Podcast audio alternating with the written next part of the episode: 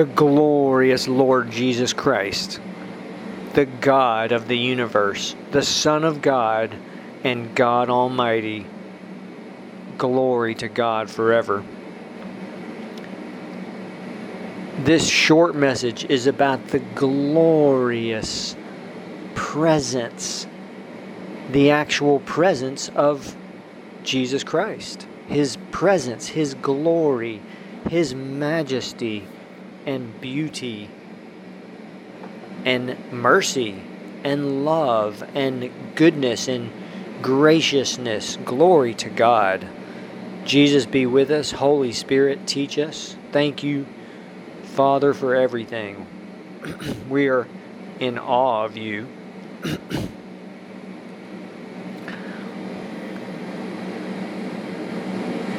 Someone may say, Why is it Jesus Christ? Well, because God loves the world. He sent His Son to die for the world.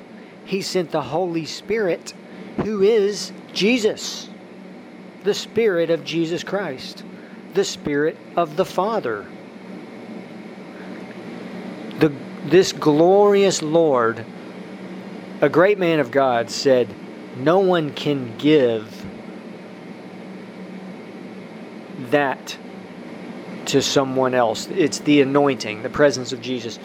No one can give that to another person, to you or to any other person. Okay? And this is the best way I can explain that. We get to go directly to God. It's the greatest privilege in the universe. We, you know, you could also say, well, we have to go to Him, and that's true that's the only way is to go directly to Him. And yes, that's true. But really, it's what a privilege. What a glorious privilege to, to, I mean, spend even one second with God, and yet He offers Himself all the time. The glory, His glory. That's that's just going to that deeper place with Him. That's the secret place.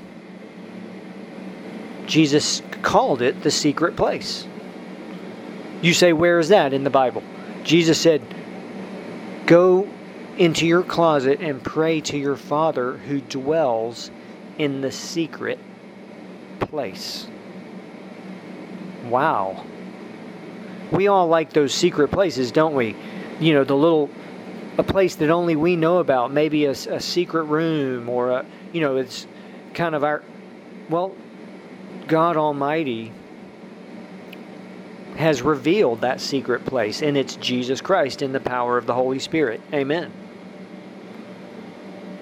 It's, it's has nothing to do with what we call, well, with religion or Catholic Christianity, whatever you want to call it. It's Jesus Christ. How glorious this is. So glorious. And I've been looking into, well, learning more about the blood of Jesus. And we see in the Bible, it's just such a common theme. When the blood was shed, there would be fire. The blood is represents the blood of Jesus Christ. The fire, the Holy Spirit. God, the anointing. When when the when the blood is present, the anointing is there. That's the presence of Jesus. Glory to God. So wonderful, so beautiful. We have these uh, glory, glory. And so, how do we keep it fresh? Well, He does it in us. We seek Him with our whole heart. When we do that, we find Him. He gives us Himself. All you know, it's it's it's this it's a mystery and a reality. It's Jesus talked about the mysteries of the kingdom of God. He talked about the secret place. He talked about the kingdom and said it's like a man who finds a, a treasure buried in a field and he sells everything he has and buys that field and digs it up again and again. That's the presence of God.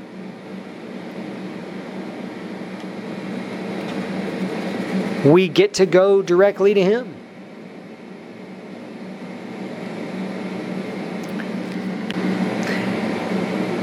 And we, we have missed it. We get distracted. There's so many misconceptions. I did a list of the misconceptions, and it was like a three page list, like maybe a hundred things. It's just you know, the whole world thinks it, most of the world thinks that it's religion. It has nothing to do with that. It's a, rev, re, a relationship and a and an eternal revelation.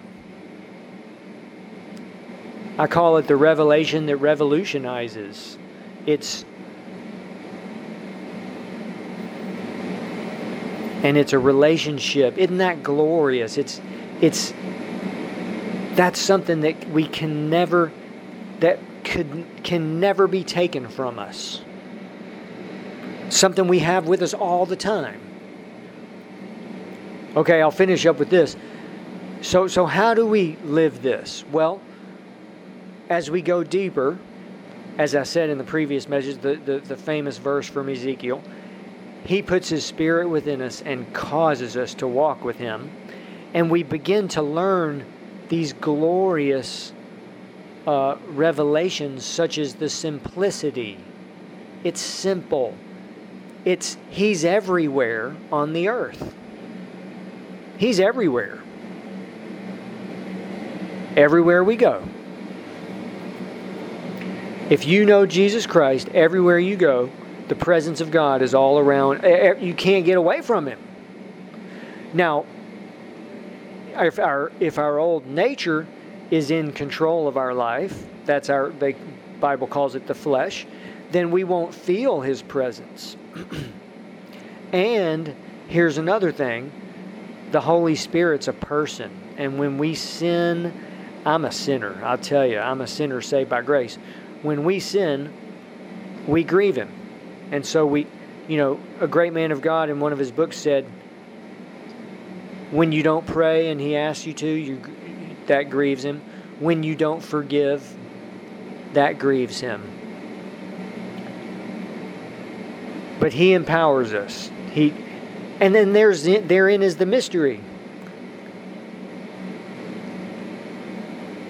The riches of the glory of the mystery.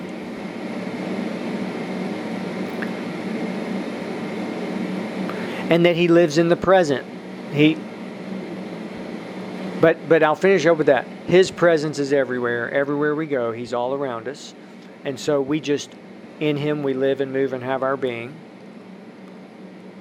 and just continue on with Him, uh, walking with Him, worshiping Him, being available, interceding for possibly your city, your town, your region, your country, other countries. We can become intercessors, stand in the gap. We can, Jesus said, pray that the Lord of the harvest, the Holy Spirit, will send out laborers into the harvest.